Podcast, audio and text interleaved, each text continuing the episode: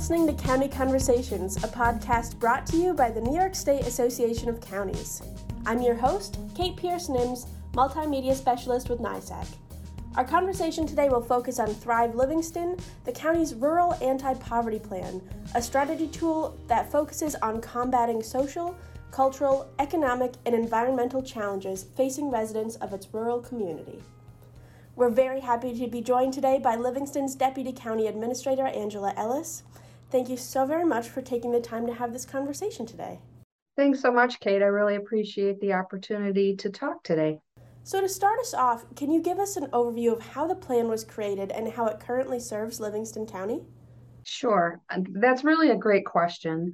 Um, I had to think a little bit about uh, this one, and the plan really started as a dialogue.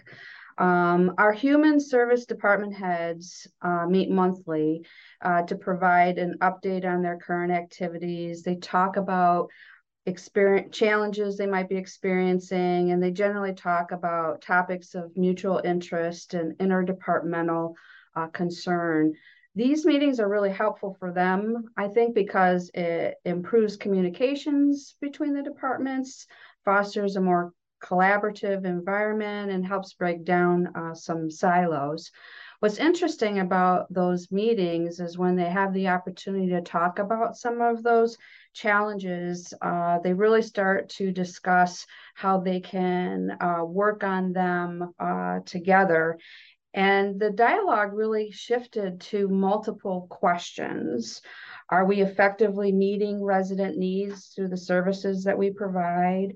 Are we providing services that support poverty reduction in the county? How do we know? What should we do to figure it out? As it happened, those discussions were taking place uh, in 2017, which is about the same time as the state launched the Empire State Poverty Reduction Initiative. I don't know if you remember that, but it's called ESPRI, is, uh, is how we affectionately uh, referred to it. ESPRI was really largely focused on city and urban poverty uh, concerns. Our county leaders and department heads felt that rural, rural counties are also experiencing very similar challenges, just on a different scale. Through the insight of County Administrator Ian Coyle and our County Board of Supervisors, we decided to develop a rural Poverty Reduction Initiative. We thought that we could align it with ESPRI and that it could serve as a model for other rural counties across the state. We were hoping that by creating that uh, model, uh, that we could secure funding for implementation. That really set the stage for, for Thrive. And our framework is really very, very simple, and any county can do this. We convened an administrative leadership team to oversee and develop the model. We completed an inventory of existing community needs assessments and program support information we bundled that all together and then we related it to a funding source uh, index. The outcome was really a document that listed various projects and programs that could lead individuals and families down a path to prosperity and improve self-sufficiency. And we, we bundled that under multiple pillars. So, with those pillars, um, I know that the plan is built on several of those pillars. Can you go into detail on what they are and how they support the plan? Sure. There was a lot of discussion that went around uh, these pillars and, and, what pillars do you select and, and how do you go about doing that. Uh, we settled on housing, jobs, job training, transportation, youth and education, and, and quality of life the discussions that went around why these pillars. Um, we really selected them with multiple principles in mind. So we talked about um, the need to ensure that we accelerate job creation. We wanted to transcend uh, challenges. We wanted to transform and strengthen families. We also wanted to have a better alignment of public and private resources with our community-based interventions. Uh, we felt that we wanted to have uh, that that blending would lead to more successful outcomes for our residents and improving their quality of life. And then finally, we wanted to uh, be innovative and creative. Uh, we're we're in interesting times right now, and even back in 2017, we recognized that we needed to think out the think outside the box. It's really a, a, a must do, especially these days uh, with the challenges uh, that we're facing that were certainly exacerbated uh, through COVID. I can talk, um, if you'd like, about a few of our uh, major successful uh, initiatives that happened underneath these, these pillars. Uh, for example, because a lot of people ask, okay, you create these pillars, but then what do you do with the pillars? What we did was um, through our community needs assessments and discussions with our department heads and various populations that we served, we identified various programs and projects that we uh, listed under the various uh, pillars. Uh, for example, under the pillar uh, of housing, uh, we have multiple projects and activities included uh, development of a land bank corporation, preparing a countywide housing needs assessment, providing supportive housing for special needs populations, and providing housing and services for, for the homeless. As you can imagine, when you look through the COVID lens, uh, these types of programs really elevated in terms of importance, which then really elevated the importance for us of our overall initiative um, being being Thrive. Uh, under quality of life, one that stands out is uh, broadband. Uh, we see that need across the state. Uh, we have branded our broadband initiative as Light Up Livingston. Uh, but again, you know, internet and issues, you know, were identified as a concern many years before COVID uh, hit. But since COVID, obviously, the importance of it has really uh, ratcheted up. So we've always tried to to work on these different initiatives with um, knowing that our our our focus is going to be on getting funding to to to do the work. And I was just thinking that there these pillars work out so well because really you can't address housing without also addressing transportation, without also addressing job security. So there's a lot that goes in together that kind of feed this synergy of the whole initiative, right? The whole goal of raising families out of poverty and alleviating these symptoms of poverty in your community. Um, so, with the specifics of the program, how do you identify funding and grants to accomplish the goals specified in the plan to address these multiple different varied factors transportation and housing and job security all seem they all tie together we know that but they're also very separate issues that need to be addressed separately so how do you find the funding and grants to accomplish your goals? Yeah, that's a that's a one that's a great question, Kate. And you also made a really good point and that's that um, and you actually identified a perfect one transportation services. Transportation services uh, everyone knows is a key barrier to getting access to services. Um, and when we look at the different programs that we're trying to fund we're trying to figure out how can we cross pollinate the goals of those individual programs um, like increasing access to public transportation. How do we consider that need when we're thinking about supportive housing, for example? When we're working on a supportive housing project, you know, we're thinking about uh, the, the special needs population or the hard to place individuals that we're responsible for. And then we, we want to create a path for prosperity or self sufficiency for them. That means they need to get to certain services. They need to be able to access medical services. They need to perhaps get to mental health counseling um, or substance abuse counseling. So we need to think about what transportation uh, mechanisms or, or uh, resources do we need to make available so that we can make that uh, individual or family uh, more more successful. So when we think about the funding sources that go along with that, um, we have a lot of discussion um, about you know what funding sources we should actually go after and we try to to the best of our ability when we're looking for funding sources try to leverage other objectives across those pillars and across those needs that our, our residents uh, have. But the very first step that actually has to happen is our board leadership has to determine and declare it as a priority.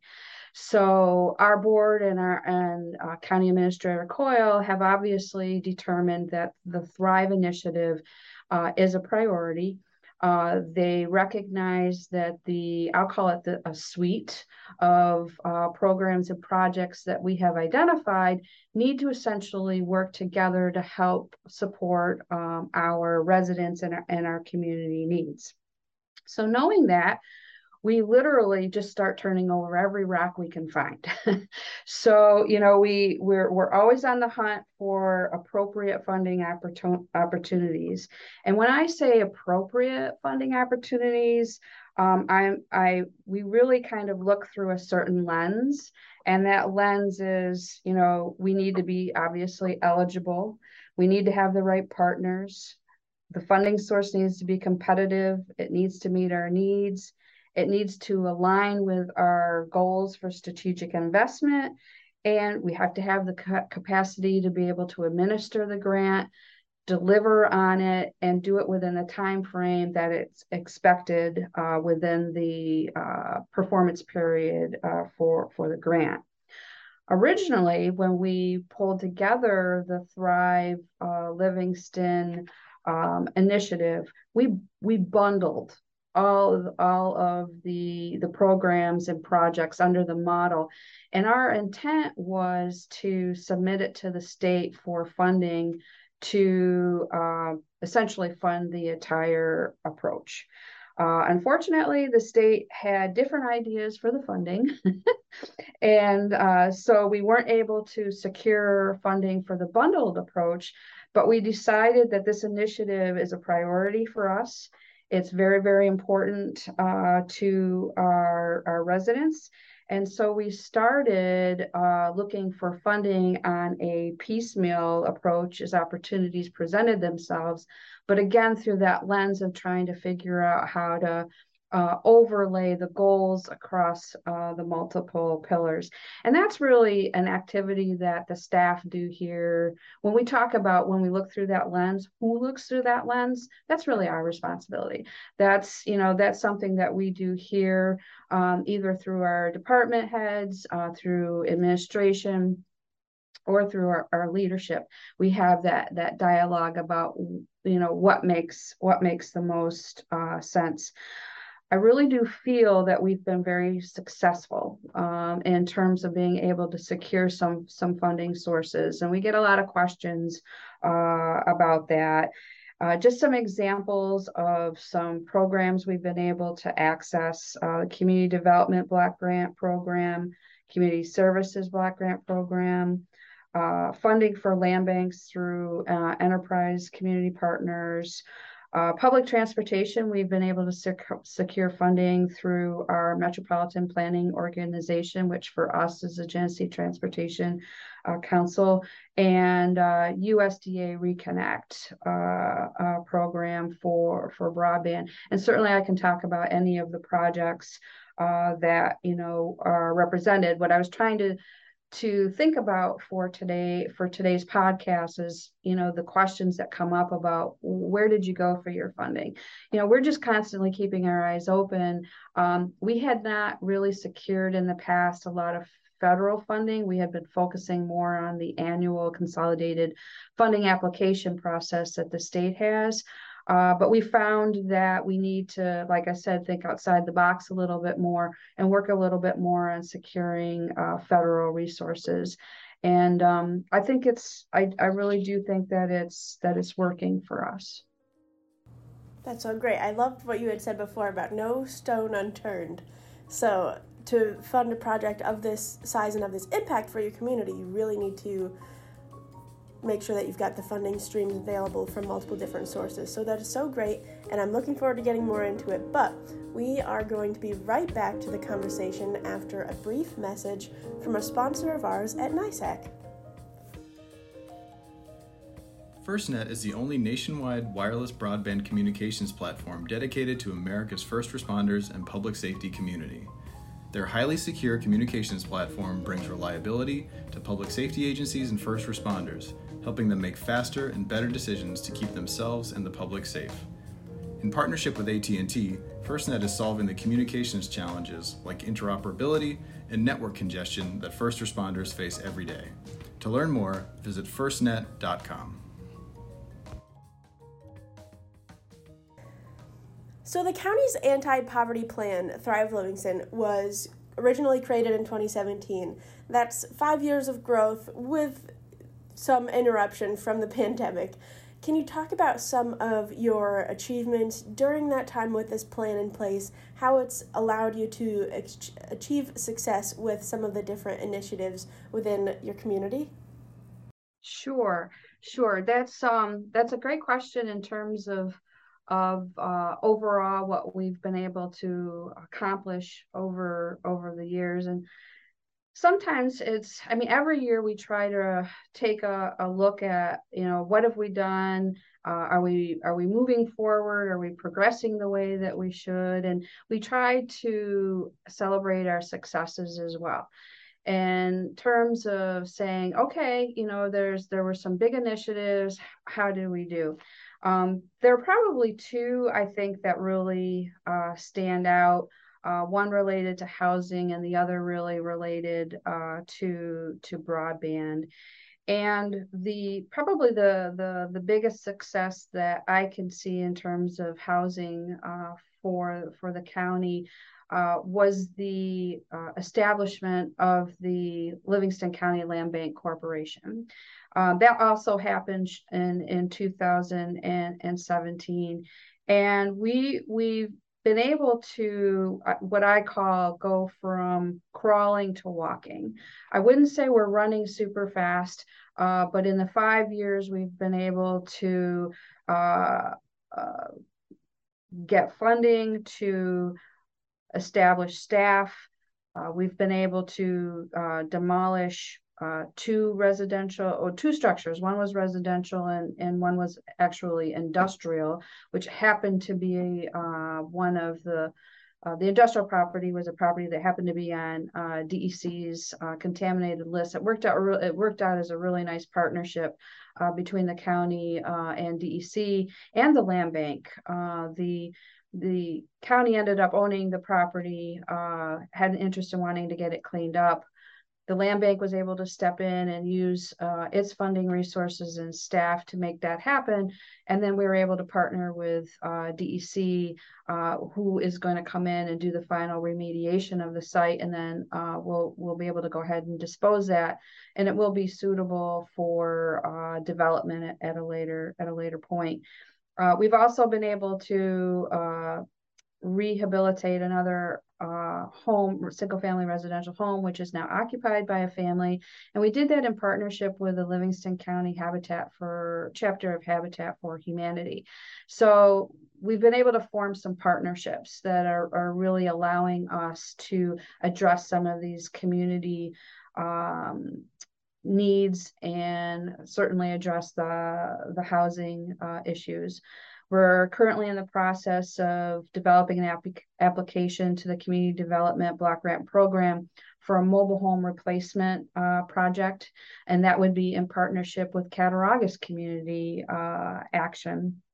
So we've made a lot of headway, I think, there. I think we've established some uh, relationships and partnerships, um, either through uh, a natural progression of, of mutual interest in projects uh, or through uh, funding uh, opportunities. We've also, I had identified earlier the housing needs assessment and market analysis. That was completed in, in 2019. So we aligned the projects that we're working on in terms of the land bank and other activities um, with the housing needs uh, assessment uh, recommendations, which also included, for example, um, the su supportive services housing uh, project. So we're also currently exploring uh, the conversion of a motel property into single uh, units uh, for uh, hard to place uh, individuals that need services. That's something that's on our Thrive Livingston. Uh, that's something that's uh, also identified in our housing needs assessment. It's obviously a state goal as well to provide housing. And of course, COVID exacerbated those uh, issues. So I, I, think we're making some headway there, and I think that's a really good thing. Um, the fact that we documented these programs under the Thrive uh, initiative gives us the ability to point towards that document and that initiative when we're applying for funding sources. I really feel that that gives us a bit of a competitive edge uh, when we're trying to secure funding for the things that we do. Um, I can tie that also to broadband. Uh, we call our broadband initiative, we branded it, uh, I might have said this before, but at Light Up Livingston, uh, that branding is really something that gets credited to County Administrator uh, Coyle. He really wanted to elevate the um, the need to address broadband infrastructure needs in the county to the point that he felt we should give it a name. And so while it is identified under under Thrive, um, under our quality of life, it really that is really a need that transcends across multiple pillars that really became very evident uh, through COVID. And the county board of supervisors identified uh, broadband as a as as a priority for us for looking for funding. So we we partnered with um, an engineering firm, um, our community stakeholders, and then ultimately uh, Empire Access, which who we um, identified through a request for an RFP uh, process for a public-private partnership. And we applied to the USDA Reconnect 2 program and were successful uh, in getting funding to help expand um, infrastructure to um, a little over 1,100 uh, new, new addresses. And that's an $11.3 million grant that we were able to secure through uh, USDA, which we're very grateful for. Um, but there's more work to be done. Uh, that's not going to finish the job. The county has determined that fiber to home is the solution that we want to see. So we continue to look for funding sources that are going to um, make make that happen. What I think is is good about these particular success projects, I think, is that they also these two also align with state goals. And so, you know, when we look at statewide initiatives and trying to uh, meet certain community needs, um, in the case of Light Up Livingston, for example, we're paying attention to the activities of the New York State Broadband Program, the state's goals for broad for broadband, and we want to align our goals. We're trying to prepare ourselves um, for uh, when funding becomes available through through the state so that we can be uh, more competitive. So for example, right now we're really paying attention to the mapping process, the FCC maps, the updates of the FCC maps. And we've actually gone to a town level analysis on our end here in Livingston County in hopes that that will get us prepared not only for state uh, funding, uh, down the road, but uh, federal funding as well, which in this case, largely federal funding is going to be going to the states. Uh, for for housing, um, the county determined that the formation of a land bank was really necessary to work on some of these initiatives. And the state is recognizing the importance of uh, land banks as well. uh, the New York State Association for Land Banks does a great job in terms of getting the, the word out about the importance of land banks within all um, across the state and the work that they do to improve uh, communities and, and neighborhoods and turn some of these really dilapidated uh, properties that are really degrading communities and turning them into something that that is more of an asset. Um, the state putting funding into the state budget to help with that is an important step um, towards uh, recognizing and supporting that vehicle for addressing that need. Exactly.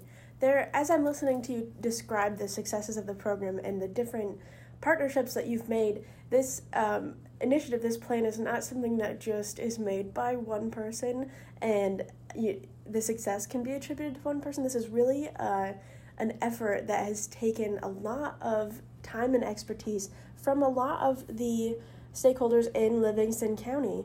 And I did want to mention to our listeners today that Livingston Town- County was recently honored by the International City and County Management Association as the recipient of the organization's Community Equity and Inclusion Award. So there's a lot of collaboration, a lot of innovation that's going into this plan. How else are you getting word out about the anti poverty plan to the county and also at a regional and statewide level to be a resource to your peers in county government? Yeah, that's a that's a great question. Um, something that counties don't really do a, a a great job at, I think, is is tooting our own horns, right? So um, certainly we're we're good with uh, press releases uh, when funding announcements uh, come out. Uh, we you know we also look to to social media certainly for the individual programs to to get uh, participation and, and awareness uh, of the different activities uh, that we do. Um, arguably, though, we could do a better job uh, at that for sure, but I, that's something I'm sure every county uh, has to struggle with a little bit or in some some fashion. Another way that we um, recognize Thrive is through our strategic plan. So when we annually do the strategic planning process, we are identifying Thrive uh, activities through that process, and it kind of lives there uh, through that document and through uh, that process. Um, we've had some discussions internally about kind of the public relations and you know how can we get the word uh, out about you know the, the different things that we work on we've i think we do a pretty good job with it piecemeal i'm not sure it really we don't really or haven't done much in the way of a you know recognition that this is part of the the thrive and we need to do a better job at that. We we think that um, not we think that. I mean, the county is we're just we just hired a a new uh, public information and grants coordinator, and in fact, he'll he's going to be starting this month. And we've added this need as an action item uh, for for him. We're hoping that a fresh set of of eyes will produce some creative ideas for us to consider about how we get the, the word out so that maybe we can do it a little bit better because we want that feedback. We really do want that. So there's there's getting the word out about what we're doing but there's also the opportunity to get feedback on how how well we're doing. Um, we are due for a thrive um, update. Um, up to this point we've really kept it simple uh, on purpose. Uh, we we didn't want to make it complicated because we just really wanted to get get out of the gate uh, on it. So in taking the time to revisit our objectives and look at uh, performance measurement, and then especially take a look at through the COVID lens um, for impacts and, and how we're doing. Um, our thought is that we need to um, look at some different opportunities for how we engage the public and our stakeholders uh, in in that process. So that's definitely one to stay tuned to. I think you're going to be seeing more uh, out of us over the next um, couple of years. But we we certainly do appreciate the the recognition and, and the award, and it's validating for us because it tells us that we're moving in the right in the right direction. Right. It's so important to hear, like you said, feedback on a program. It's one thing to get the word out, but if you put the word out and you do all of this work and then it's kind of crickets, it's hard to, you know, to move forward without knowing the impact that you're currently having. So being recognized is a huge deal, and hearing back from the community the impact of your efforts so far are so huge. Um, it's so important to give and receive feedback at the county level. So happy to hear that you've been recognized and that more people are hearing about this program. And as we're coming to the end of our conversation today, I just wanted to ask if you had any thoughts on some of the key or most valuable lessons learned from implementing Thrive Livingston. And in that vein, if you had any advice for other counties looking to implement a similar plan and fold in these different pillars into their strategic planning for their county. Sure. Um, thanks for your kind comments too, Kate. I, I I appreciate that, and certainly we we appreciate that at at, uh, at the county too.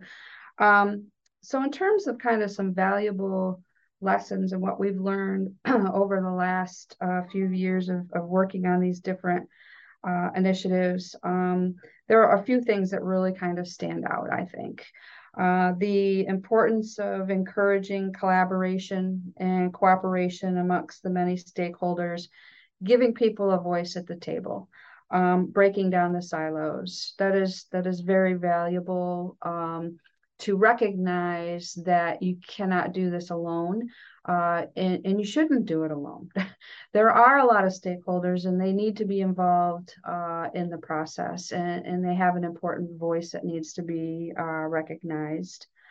Strategic investment is really key, I think. Um, there's the need to align public and private resources and that's really to you know when you're thinking about how you want to invest your dollars you're trying to look to see what's the most efficient way way to do that. You want to be able to leverage your resources and, and your your assets and that hopefully will lead to the best um, outcomes that will meet the community needs and certainly is more in my opinion fiscally responsible. Uh, understanding the importance of connecting and aligning with the county's strategic plan that's really important because you want to ensure that all of your initiatives um, are uh, aligning and working together so that you have the best use of your resources, the best use of your staff time. Uh, and it also gives you a better ability to determine which funding sources are most appropriate uh, for the initiatives that you want to be able to, to work on. You need to be flexible you really have to be flexible, and especially in your approach. And what do I really mean by that? Uh, you have to be targeted because I've talked about strategic investment and being strategic about identifying some of these these things, but we also have to be nimble. We have to be flexible. We have to be able to adapt to change, whether it's change in the political climate, available funding, um, emerging or immediate issues like COVID, for example. You know, who would have thought, right? So you have to be able to adjust in times and you have to be able to change up your priorities based on some of the, those factors.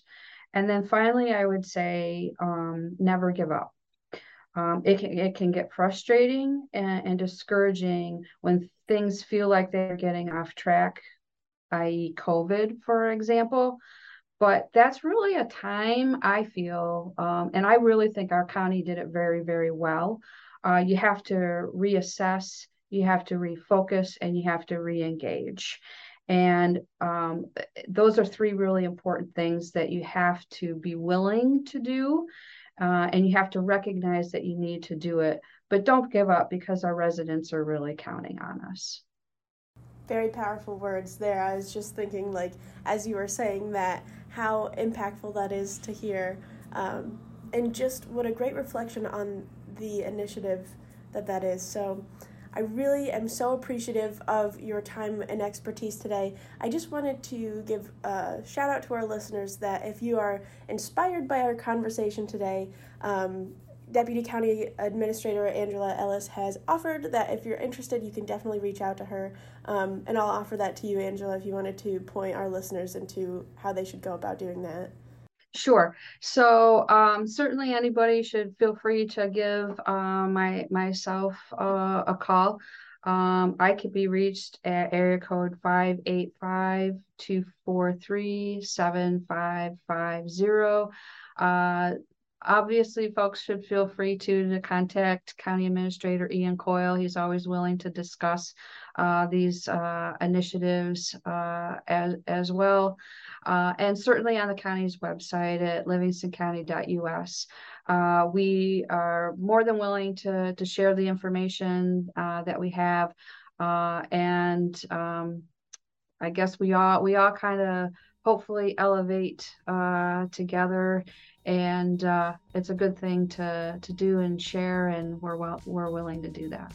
That's phenomenal. Thank you so much again for joining us today to have this conversation. Thanks kate. It's been a real pleasure.